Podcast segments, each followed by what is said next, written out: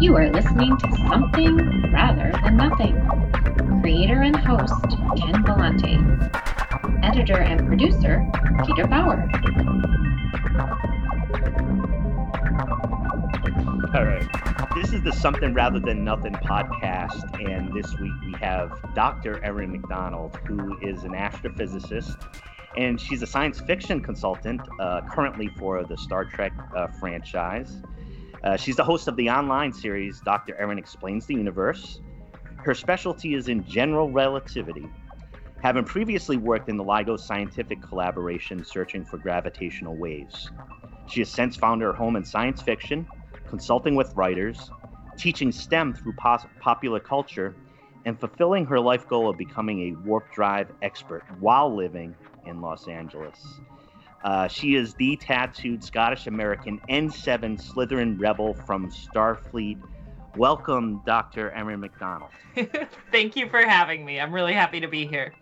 Thank you so much. Uh, like I like I had mentioned you before, what a great introduction you've written, succinct and to the point and powerful.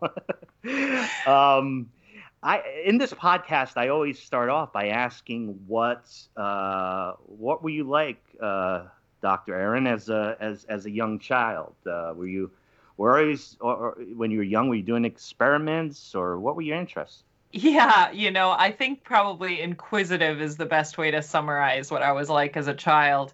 I was definitely that kid that got told to stop raising their hand in class because it was disruptive to the flow of teaching sure. and answering every single question. I, I cannot abide silence when a question is asked. And um, so, so that, you know, that was kind of me. But I was interested in science. I, I was drawn to it. I loved it, but I also I loved reading. I was big into dance, and so I definitely had that full like left brain, right brain interests that um, you know I was able to fulfill both of those passions. So I would go alternate between my science clubs or watching you know Bill Nye the Science Guy, and then go to dance class or pound through a, a novel few years above my age group. And I mean, I was Hermione is probably the best way to summarize what I was like as a kid. Um, Hermione from Harry Potter was definitely someone I related to a lot. and, uh, you know, talkative, and I always tried to have a good time. I was a little bit oblivious to the social mores of trying to make friends. So there was a little bit of uh, loneliness, but you know, I had my fictional worlds, and I'm very happy that I've been able to make a career in a life that's brought that all together. Yeah, and I've noticed that about your uh, about your biography, and uh, you know, it, it it it is really fascinating to see yourself. Obviously, you know, um, doing research and you know, uh, having a doctorate in you know investigating science, but also um, the you know also the creative component of being able to consult as far as science fiction and kind of like that interaction between science uh, and science fiction. And it sounds like that dynamic is something you've worked with for quite a long time then, right? Yeah, and it's it's been a journey because I pride myself in being able to do both of those things, to be able to think scientifically as well as uh, think creatively. And there's always a lot of crossover with that, but it's actually resulted in it being kind of my biggest struggle getting into this field was because so many people have worked with science consultants in the past when they were when they were needing some science background for their stories and they found it to be kind of a negative experience because the scientists weren't respectful of that balance between getting the science right versus telling the story they want to tell. And that's something I, I pride myself on. And and I've been able to kind of slowly push my way through in the industry and make a name for myself as you know people these writers vouch for me and i'm so grateful for that by saying no she's like she's respectful and she will help you with that creative side as well as the scientific side um, but that's yeah there's not that many of us out there yeah, it's it it is, and I know we'll get more into it. That is a a, fascinating in, interaction, and um, uh, but uh, what I'm going to start off with is uh, a, a really big question: is uh, Dr. Erin, why is there something rather than nothing? That's a really big question. and I know it's the the theme of the podcast and not being a philosopher but coming from a science background and particularly astrophysics. I think astrophysics is one of those fields that does try to answer this. And you do find these sort of big picture open-ended questions in very rigorous scientific fields a lot. For me, I you know, my succinct answer to why there's something rather than nothing is why not? And uh, why why else would we be here if there wasn't something rather than nothing? But due to the randomness of our universe and maybe universes beyond that, we are here. Now, scientifically, something that crops up a lot in cosmology, which is a field in astrophysics, is trying to understand not necessarily why there's something, but why there is more something than anti something. because we've discovered that there is antimatter in our universe, and we have our fundamental particles like the electron, which I think a lot of people have heard of, has a negative charge. Well, there's an anti electron that we call the positron. And when an electron and a positron meet, they have evaporate each other essentially and just turn into light. And so cosmologists are trying to answer that exact question of well why isn't everything just light why wasn't there an equal amount of matter and antimatter at the beginning of the universe that all just obliterated itself and you know we resulted in a in an imbalance in that and the fact that that is a question that we as humanity is trying to answer scientifically with evidence by building telescopes and taking data and trying to figure that out is mind blowing. I always joke that astrophysicists live in a constant state of existential crisis because we're just constantly reminded how random the universe is and how small we really are. Um, but you know, my my answer is why not? There's randomness kind of dictates our entire world and i love that. Yeah thank you so much. And but i will say Erin i'm not gonna reformat the podcast to the uh, more something rather than anti something podcast.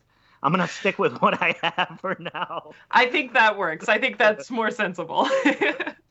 Um uh, my my next question um, has to do with uh, the connection between um, you know your science, the investigative process uh, in science, and also the your your creative process or your consulting process around um, creativity. Um, basically, your work process in, in both realms. Can you can you tell listeners a bit about how you conduct your research, or or maybe how you consult uh, on a movie or TV show regarding the science that's being presented? Yeah, you know, there it's very different ways of thinking. And when I was a researcher, I left research about gosh, over 6 years ago now, about 6 years ago. And I wasn't I enjoyed doing research. It's a different kind of mindset. And this is something I try to tell people, especially young people who are thinking about going into the sciences my grades were not spectacular. I mean, I was a solid B student and it was very competitive, but I learned that just getting good grades doesn't necessarily translate to being a good researcher. And in physics, it's so important to think out of the box. There's an element of creativity to research in that you are having to push the bounds of human knowledge and figure out how to do that. Now, if you have good mentors and you have good training, you're guided in that process to build that mindset. But it really becomes a creative problem solving mindset. And when I left academia, the thing that I learned was having been a researcher in theoretical astrophysics, on paper, I didn't look like I had a lot of job opportunities outside of doing research, but sure, sure. I had been given the tools to problem solve very quickly, very effectively, and to really get to the root of what needed to be done. And that served me very well. I worked as an aerospace engineer for a few years after that and was really able to translate those skills. However, when it came to storytelling and the creative process and working with writers, the mindset there is you have to learn to let go of a precise explanation. I think that's the hardest part for scientists starting to work as consultants, but storytellers in general. And learning that sometimes you're better off by just not explaining something than trying to explain it too well. And then it becomes burdensome in the dialogue. People start to lose interest, or you get so far down a rabbit hole that you've lost your grip on science as a whole and none of it makes any sense anymore. So you're better off just leaving it as like, this just happened. And we're not going to try to explain it because trying to is just going to get us in more trouble than just being vague about it and that was probably the hardest thing for me that I constantly am coming up against when a writer comes to me and says, "Hey, I've come up with this like cool idea for, you know, let's say traveling between multiple universes." And I want to try to help them explain it properly sometimes it just gets overly complicated and you lose track of the story. And so learning when to step back and especially as a science consultant, advise them to not make it scientific is difficult to do, but I think they appreciate it. For me, now having made this transition and working as a science consultant, I have really just fallen in love with the creative process. We talked a little bit about what I was like as a kid, but another component of what I was like was I was so into movie making. I just loved loved movies. This was when they started releasing like double VHS sets of movies that you could see the behind the scenes stuff and sure, i would yeah. i would watch those obsessively i had that behind the scenes of jurassic park memorized and, and um, for me being able to peel that curtain back and see how things are done has made me realize that you know i we all have that creative soul inside of us. And for years, I've been asked why I don't write science fiction myself. And I would respond by saying, well, I'm a terrible writer.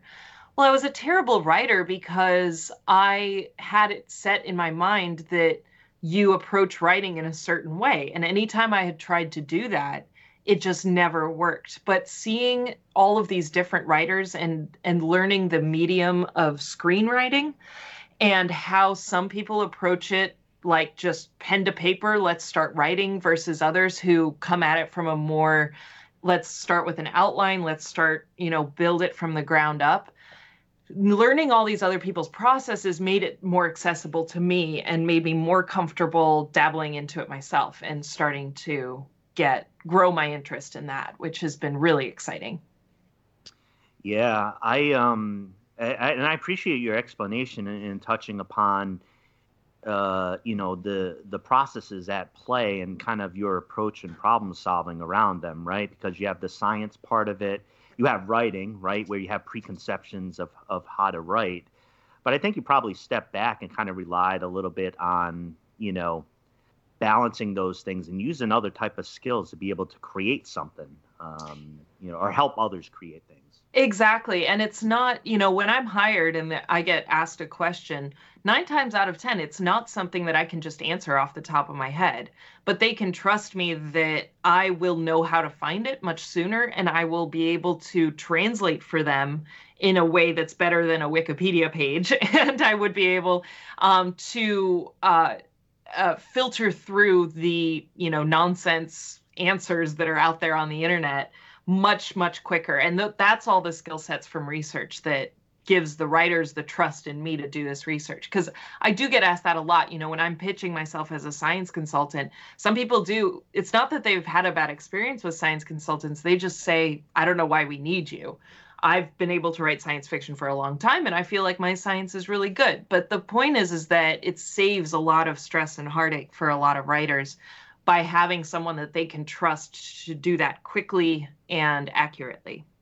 Yeah, that's that's that's a that's a nice piece for them to be able to to, to have, and um, you know, we we we've we've been building on and, and talking about you know both both science and art. Um, I'm going to move over a bit um, to the to the creative components uh, in art, rather than you know, at the moment, then I, I, think there's so much creativity that you're pointing out um, in in science, but um, within art, um, you, you, know you work in creating things and uh, you know uh, and also consuming you know a lot of art and pop art, um, uh, popular culture, uh, TV shows, movies. It, for you, do you have a working definition of art or or things that you consider to be art? Yeah, I mean, for me, it's a really good question. I really like this question. For me, I see art as the manifestation of the soul in whatever medium you're able to get that out in, whether it is writing, whether it's performing, whether it's dance, whether it's music. You know, we all, I am a deeply, deeply emotional person. I feel emotions very, very strongly. I feed off of other people's emotions myself. I experience emotions very intensely. I had a friend whose parents, when I was growing up, he told me that if they could translate my emotions into a drug, it would be very powerful and very illegal. and um, but for me, I've always had that. You know why I continued to pursue dance even while I, you know, my interest in science grew. And then once I finished graduate school, I'd kind of dropped off of dance for so long, but I got into acting and then now getting into writing side of things. All of those are very effective ways of communicating our inside feelings, like what it means to be a person. We all have something whether it's music or a story or a show or even just, you know, 30 seconds in a movie that just hit us like a ton of bricks. And that's because it it was a manifestation of what we felt and how we connect with people.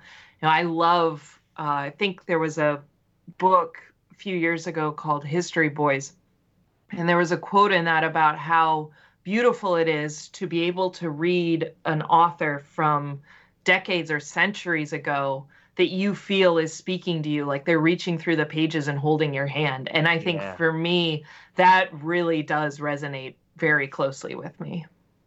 And so and and and this, I, I, just want to point this out. I, I think what's what's interesting in talking to you is um, you know there there is this academic route and you mentioned you know you know in, in dealing with academics or that traditional route um, but I think there's a way that you talk about uh, science and art and creativity that probably feels different than a lot of people you're interacting with um, in science, right? So you're a scientist, right? We look at your credentials and you're talking about emotions, and it's like, wait a second. yeah. I, I, I, never knew that was going to come up with the scientist because of the way people perceive that, right? Right. Right. Um, it, it, and so I really like I, I, really like the the the way you describe that. Um, you know, there just feels like more of a of a humanness and openness around you know around your experience um, uh, that uh, that's enjoyable to to listen to. I'm building off your definition of art, uh, Erin. Um, I've, you know, I, I, was lucky enough in college uh, to to even do a deep dive study in uh, science fiction at the, you know, at the college level, which really kind of um, exposed me a lot of great science fiction beyond what I had read. Um, science fiction writing, science fiction uh, pop culture, movies, and otherwise have long had it's it's long had this battle as a genre of you know looking for respectability or not receiving respectability, even being conceived or, or viewed as being uh, low art. I mean, What's your what's your take on maybe that history and your opinions about that general assessment that seems to be that seems to plague the genre? Yeah, you know, when we talk about how I mentioned that art is a manifestation of the soul, I think that science fiction still fills that void, but for so many people, it's the what you know, I picked this up working as an engineer, so I apologize to anyone listening for this, but it's the unknown unknowns, right? It's the, we're trying to translate our human experiences, but into a world that is not a reference point, that I'm not, you know, when I read a book from the Victorian era that is about the people living during that time, there's still some relatability. And I think science fiction is for those of us who are science fiction fans, we do know and we do understand that it is still a medium to tell very human stories and to explore allegories and all of those things. But I think for people who have never got into science fiction, they have a harder time understanding that. And and I'm speaking purely because this is how I was raised. You know, my parents, bless them, like I they never got into science fiction. I didn't even watch Star Trek till I was really in college because my parents just never were science fiction fans. They were very my mom's, you know, a writer, my dad's a scientist, but science fiction was never ever ever their genre. But my uncle my uncle Mike, who I think a lot of people would have an uncle like this. My uncle Mike was a science fiction writer in the 60s, and there was a lot of uh, drug induced science fiction that he was writing. And, you know, he had his own little self published sci fi poem stuff, but that was my exposure. So when it's called like a lower art, I picture my uncle and his almost manifestos of trying to translate how his brain saw the world, it made more sense to him to put it on other worlds. You know, and I think yeah. that a lot of people get into science fiction because of that because they feel like they don't necessarily belong and they don't see themselves in our society and science fiction gives them that outlet but then that's very not relatable to a lot of a lot of people um, but that being said those people who translated their lives into other universes or galaxies or planets or spaceships or or anything or you know future worlds here on earth they are still able to make those touch points back to us that pull people like me along for the ride that i i suddenly am like oh okay like i couldn't have come up with this in my mind but i completely understand where you're coming from. And that's i i think there is hard few better comparisons than Star Trek. You know, Star Trek came out in the 60s when the world was really tumultuous. And, you know, 1968 is a crazy, crazy year in history. Yeah, yeah. And Star Trek, you know, Gene Roddenberry kind of came up with this. And you watch the pilot, and it seems like a lot of the quirky 50s and 60s sci fi stuff that was out there but he was able to connect it so tightly to stuff that was going on in our own world that it really deeply resonated with people. And I want to, and I love that about Gene Roddenberry and, and Star Trek. And I want to tell you my quickly my my path on Star Trek, which is extremely uneven. And uh, so I was just explaining this to to somebody. Is I've always appreciated Star Trek, though I've never watched the complete series of any of the series. Uh, I love the newer movies. I like the older movies. I love Wrath of Khan. I that's that's kind of common. Uh, I adore Wrath of Khan. Um, and uh, but now uh, Picard is on um, the, the show, kind of continuation of Star Trek, which I adore. And I took it on because I'm like, I don't have to do the back catalog. I can just jump on right now and and and go through that. And I find it just to be an absolutely lovely show, um, uh, and, and, and tremendous. Have you had any connection with the Star Trek movies or or that show, or what's been your connection with Star Trek? Yeah, so I I had a friend growing up whose parents were into Star Trek, and again, my uncle was into Star Trek, but I never like I said, sat down and really watched it until I was in college. And for me, my strongest memory of really attaching to Star Trek was when you mentioned the new movies, the 2009 film, that first film that they redid came out and the in the Kelvin timeline. And that came out the night that we all graduated from my undergrad degree. Like literally we graduated and then we went to the midnight showing. We had dinner with our parents, you know, and then we went off and that was my first exposure to Trek fandom. And that's where the world opened up for me because I enjoyed Star Trek. I understood why people liked it. I have been devoted I have been a devoted fan of many many many things over my years. But that was the first time I had seen the effect that something like this has on a huge population of people and how it's able to bring people together like a family.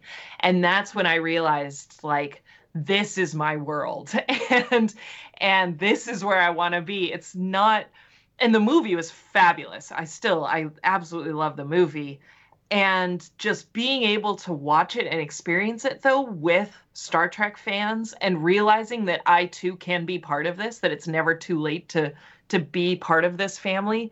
Just oh, I mean, you can't even describe how much my world opened from that point on. And you know, look where I am now. but it's um it's just amazing that a show like this has such longevity, but it also is able to create such a social family, really. Yeah, I've always loved that. Um, I've always loved that uh, about it.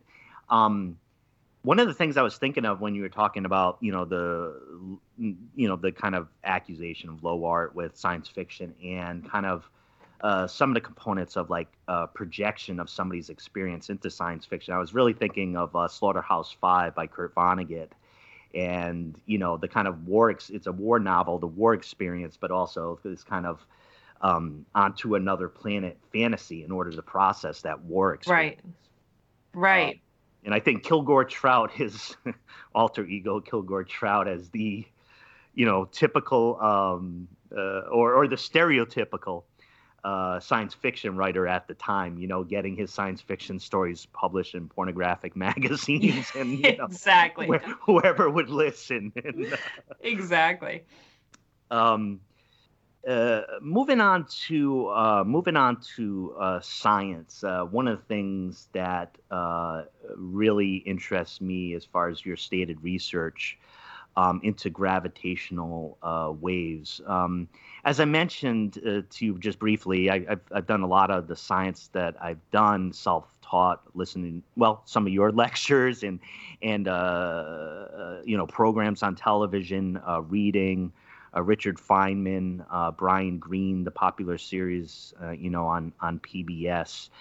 Um, I am fascinated, deeply fascinated uh, in understanding some concept, uh, concepts, particularly when those concepts tantalize and are elusive to experts, you know, such as yourself in, in science. Um, what I want to ask you about is your research into gravitational waves yeah. And what, you know, like what you're looking for and and how you go about it.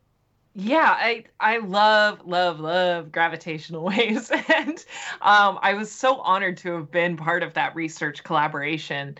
And again, I, I just to clarify, I am no longer part of the LIGO collaboration. I cannot take credit for any of the amazing stuff that they're doing right now. But my official story is I helped loosen the jar lid. so, um, but when I was doing it, we still hadn't discovered gravitational waves. I joined the collaboration in 2009 and for those people who don't know, the LIGO scientific collaboration, LIGO stands for Laser Interferometer Gravitational Wave Observatory. And gravitational waves are something that Einstein postulated back in, I think, 1915 as a result of his study of general relativity. So, the general theory of relativity, where I think a lot of people, you know, people like yourself, you mentioned, see these sort of pop science stuff. You've seen that bowling ball on the trampoline example for how our universe is shaped and how gravity works. That you can sure. put a bowling ball on a trampoline, flick a marble, it'll flick around there.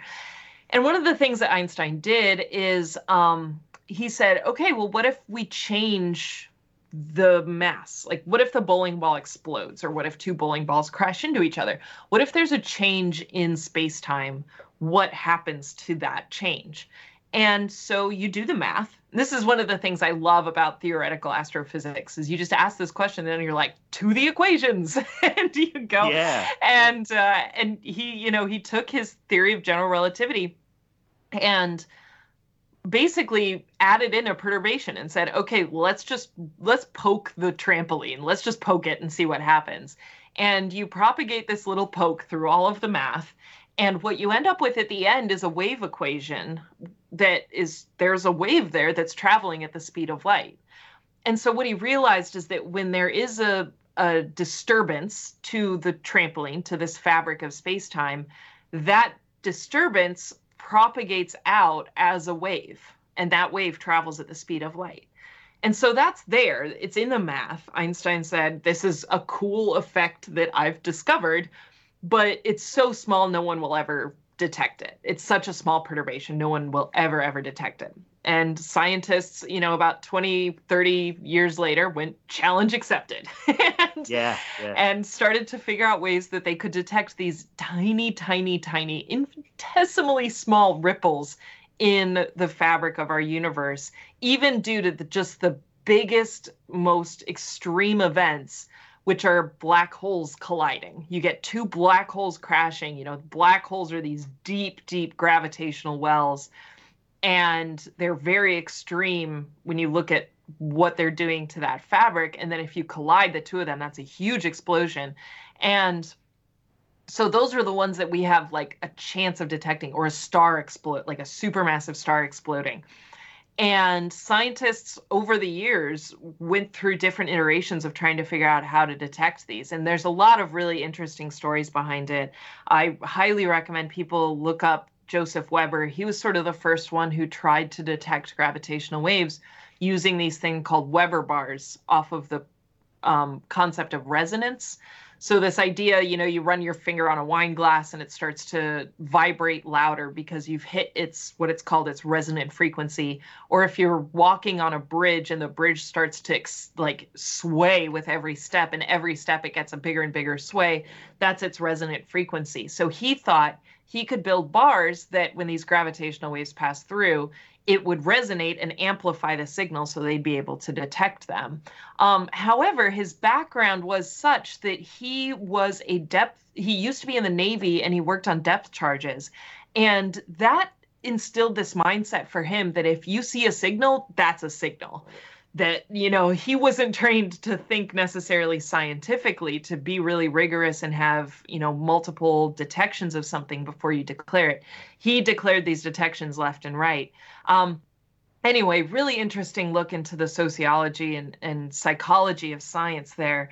But scientists later moved on from the Weber bars because there were so many limitations to those and developed these things called interferometers where you split a laser beam in two, you send one arm down about four kilometers in one direction, another arm in another four kilometers at a 90 degree angle. They hit mirrors, they reflect back, the signal, the light recombines, and if there was a change to the length of those arms by a gravitational wave passing through, then you would get an interference pattern in the light that the frequencies would be slightly off when they recombined.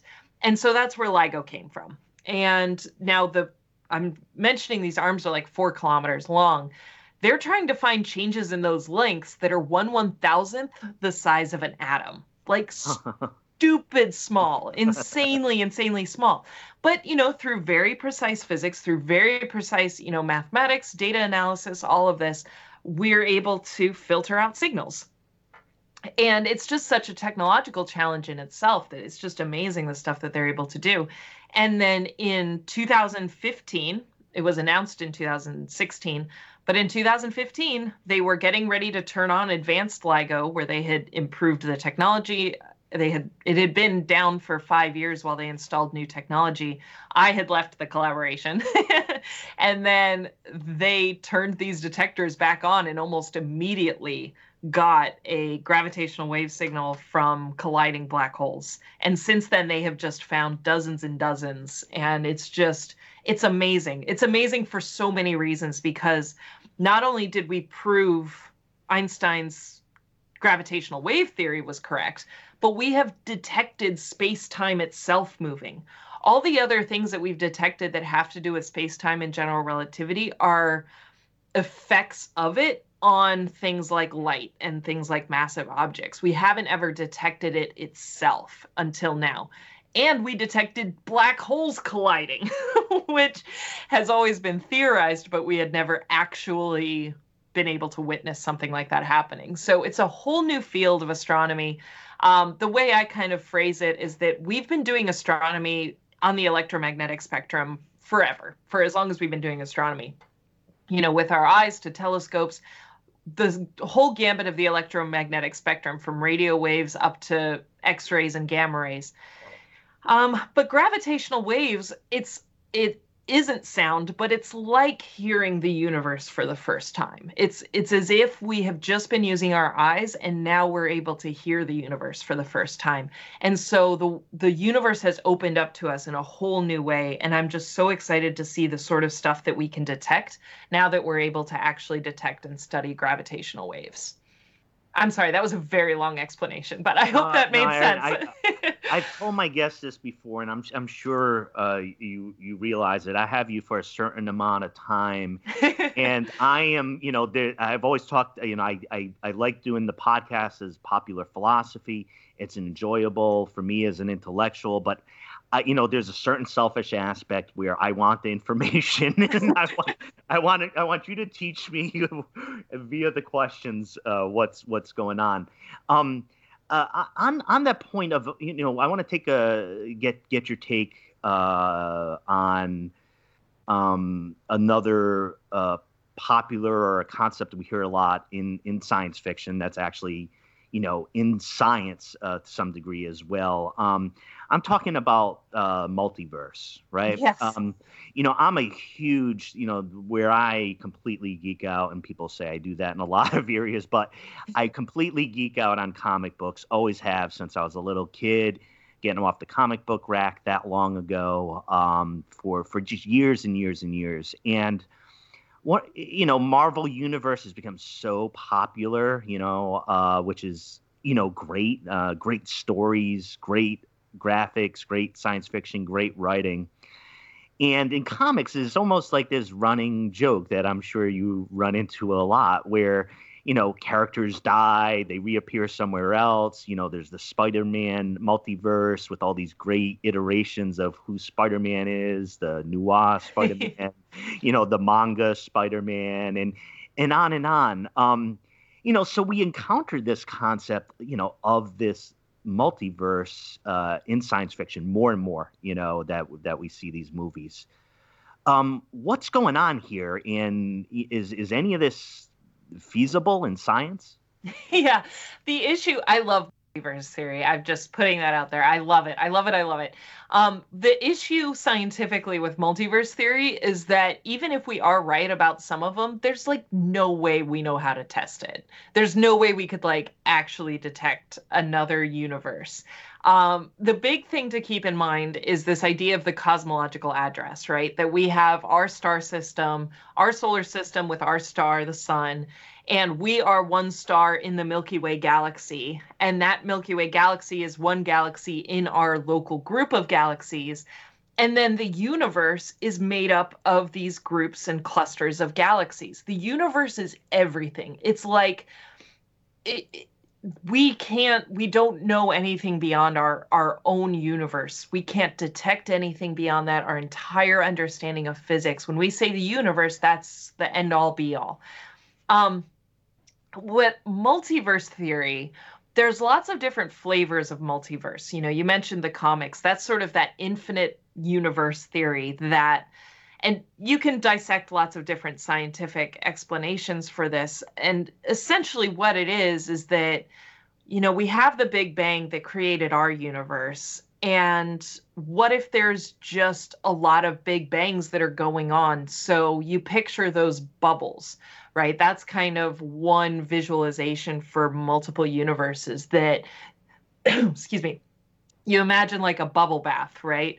You have all of these universes. Some bubbles are off by themselves, some are big, some are small, some are just forming, some are dying, some of them are touching each other. And so when you get into shows like Fringe, for example, or, and I think sometimes the comics multiverses talk about this too, there are points where they touch. And if you can build a portal to jump between them, then you're able to enter into another universe. And scientifically, what those universes would look like all comes down to chaos theory what your starting conditions are. If there are even slight differences in starting conditions, that can propagate over billions of years to result in a completely different type of universe. So, people who study this are looking into those different ways that our universe has changed, what's driven that change, what has resulted you know, as we mentioned, in matter over antimatter being the most dominant, what has resulted in our galaxy clusters looking the way they do? And how much would another universe look the same way? All super fun to think about. You also get multiver- multiverse theory where um, you know, you get this quantum multiverse theory that every time you make a decision, you spawn a new universe. Now that violates so much physics with yeah.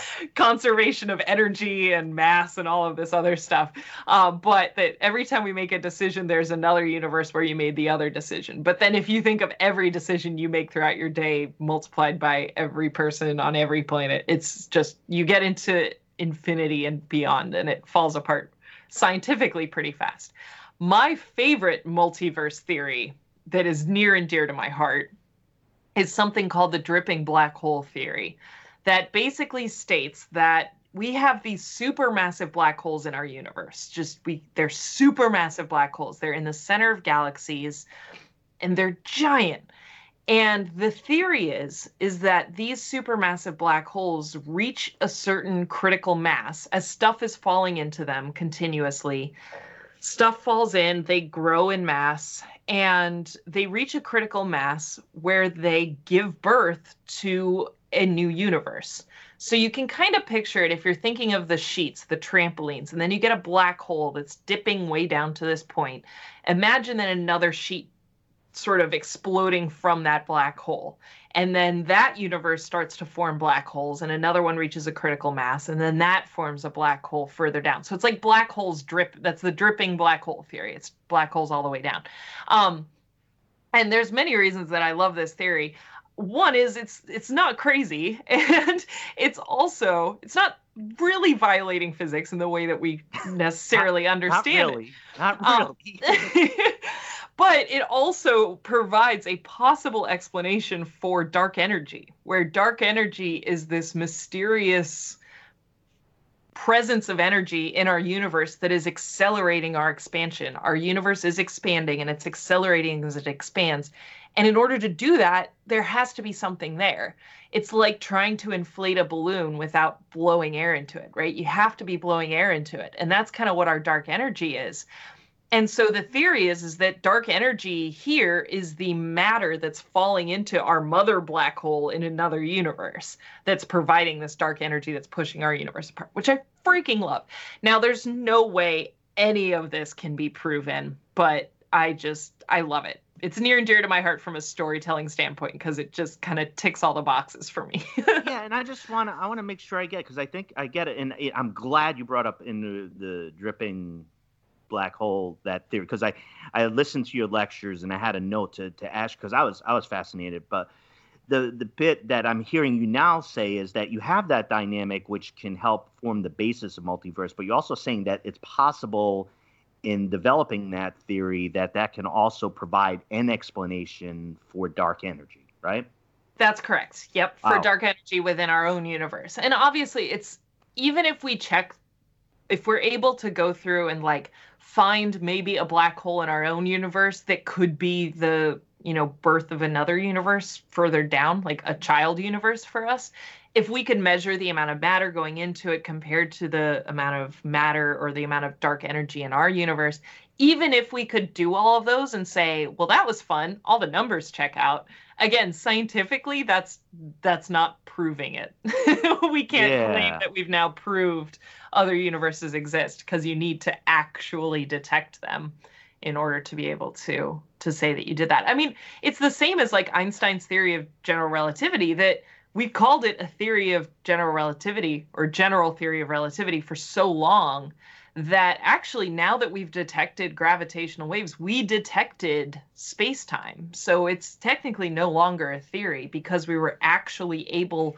to detect it itself.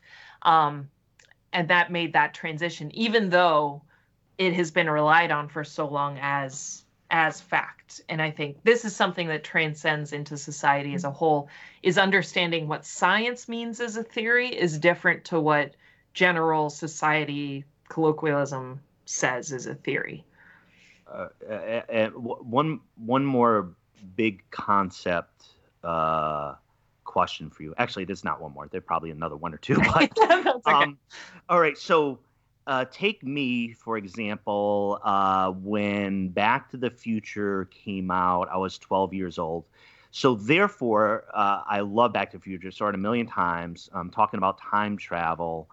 Uh, I can't shake myself from the fact that the amount of times that I saw that movie and being the impressionable age of 12, you know, there's always this like check, you know, is it consistent with a Back to the Future uh, understanding of time travel? If I have that for the basis of my understanding, am I in trouble or do I have a good concept of time? I, I think you're okay. I think um, time travel is another beast, like like multiverse theory, that you can start to give yourself a headache pretty quickly if you think about it too much. Um, but essentially, I mean, we live in, I keep throwing out this term space time, right? The fabric of space time. We live in a four dimensional universe that three dimensions are space uh, forward, back, left, right, up, and down and we can move within those. We have control over our movement within that. Um, but time is a fourth dimension that we do not have control over. And there's mathematical reasons why. You know, you go back to the equations and you just cannot manipulate the time dimension. And that is what limits us to time. Unfortunately, the math got got us. but uh, you know, you start to open the boxes of paradox different types of time travel paradoxes and you know back to the future is pretty tight storytelling and there are some great uh, time travel stories out there that kind of manage to close the loop and make you think you understood it just for a second i think that's i think i think that's that that is my um, reasonable approximation of understanding i hold on to it for a few seconds saying yeah that made sec you know that made sense you know that yeah. was good enough for, for a little bit and then it uh, it kind of uh, unravels. Um, uh, thanks, Erin. Um, uh, a question about um, uh, leading off as far as the times uh, that we're in. One of the questions I had prepared for you is that with with the you know obviously the pandemic, coronavirus going on right now. There's a lot of kids that um, you know, there's a lot of issues that happen when schools are closed. Um, here in the state of Oregon, there's a decent chance that you know schools will be closed until September. You know, for the remainder of uh, this school year. Um, and I know myself, I've you know put together for my little guy, you know, some some different uh, you know science programs and just little bits and pieces, you know, to keep his mind active and and to be exploring new ideas. Do you have any uh, you know, ideas, helpful um, resources, um, you know, for learning for kids, uh, you know, being able to access. I know you do your, you explain the universe, um, your, your, show, and I certainly want you to mention that. But I just wanted to know if you had some ideas you know, in this realm. Yeah, one one I, I really like, and I don't know how prevalent it is because I went to this university. I did my undergraduate there, but there's a website that is called, um, basically, it's just called PHET, uh, P H E T colorado.edu and it's from the University of Colorado and they have many simulations that you can do from a computer. They're just like JavaScript style simulations that cover physics, chemistry, math, earth sciences and biology. And they're all very intuitive. They're these types of interfaces where if you're learning about friction, changing the friction coefficient or changing the angle that your something is sliding down or you know playing with prisms that when you don't have the resources to for a lab this is a great substitute for that. So it's phet p-h-e-t dot colorado dot edu is a is a great one that i can highly recommend. Um, i know there's a lot of people who are kind of turning to youtube for for resources right now which is great. I would just caution that uh, making sure that the people posting these YouTube channels have a background in some form of science education. Sure, sure, yeah. Anyone can post a YouTube video. Um, so you know, just take it with a grain of salt. There's still there's some fantastic science communicators out there who are wonderful at what they do and have posted some great videos. And um, but yeah, everyone's kind of getting creative these days. It's it has been difficult, and I just I can't imagine the burden for so many people trying to manage not just their job, but their job. They're now homeschooling and having to do all of this in the middle of a very distressing crisis that's going on in our world right now is very very difficult um, one thing that i've tried to do that i've started doing was um, an astronomy club on friday afternoons. So i'm doing these on friday at 1 p.m i put them on my twitch page. So if they're kids with parents parents can sit there with them. It's but it's live interaction and i go through planetarium software and just answer questions for people. I think we had some questions on Jovian moons, so I'm going to do that this week, and then I post them to my YouTube channel afterwards. So, and uh, so there's there is a lot of stuff out there, but it does take a little bit of digging. But I would highly recommend that phet.colorado.edu. It's a very very good resource. Yeah, thank you. I hadn't heard of that, and I, I really appreciate uh, really appreciate that that recommendation.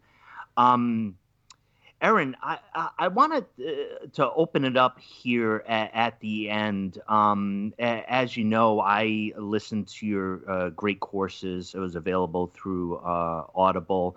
Uh, very, very blessed to have you on on the program, and uh, really appreciate you taking the time for for for the listeners of the podcast. Um, what are ways they can interact with you know the work that you do the things that you create the research that you do um, the programs that you put out how can how can listeners interact with um, the things that are important to you yeah, the easiest way to find me is on Twitter. I'm at Dr. Erin Mac, D R E R I N M A C. You can also check out my website, which is drerinmac.com. And those will, you can ask me any questions on Twitter. I'm always happy to answer. And then my website also connects to my Patreon, my Twitch, all of those other ways. I'm always happy to answer questions. You can feel free to contact me through the website if you have anything specific that people need. And once we're through all of this, uh, I will be appearing at local, I usually give talks at local conventions. So if you have a pop culture convention in your town that you would like me to go to to teach the science behind X, Y, and Z, I am always happy to. Please feel free to reach out if if you're interested. Uh, yeah, thank you, Erin Macdonald. As I said before earlier in the podcast, for one, we'll dedicate this one podcast as the more something than anti something uh, podcast dedicated to Dr. Erin Macdonald. Uh, Erin, thank you so much for your time. I got to tell you, like I said, for my selfish reasons of being able to uh, uh, ask you some some great questions about um, you know science and philosophy and art. I just want to let you know that I really appreciate uh, you know your willingness to spend this time, and um, really appreciated you taking the time to uh, appear on the podcast. Thank you. I've really enjoyed this. It's been fun to kind of think artistically and philosophically for a little while. So thank you again. Uh, Dr. Erin Macdonald uh, have a great day and thanks again. Thank you. You too. Bye bye. Bye bye.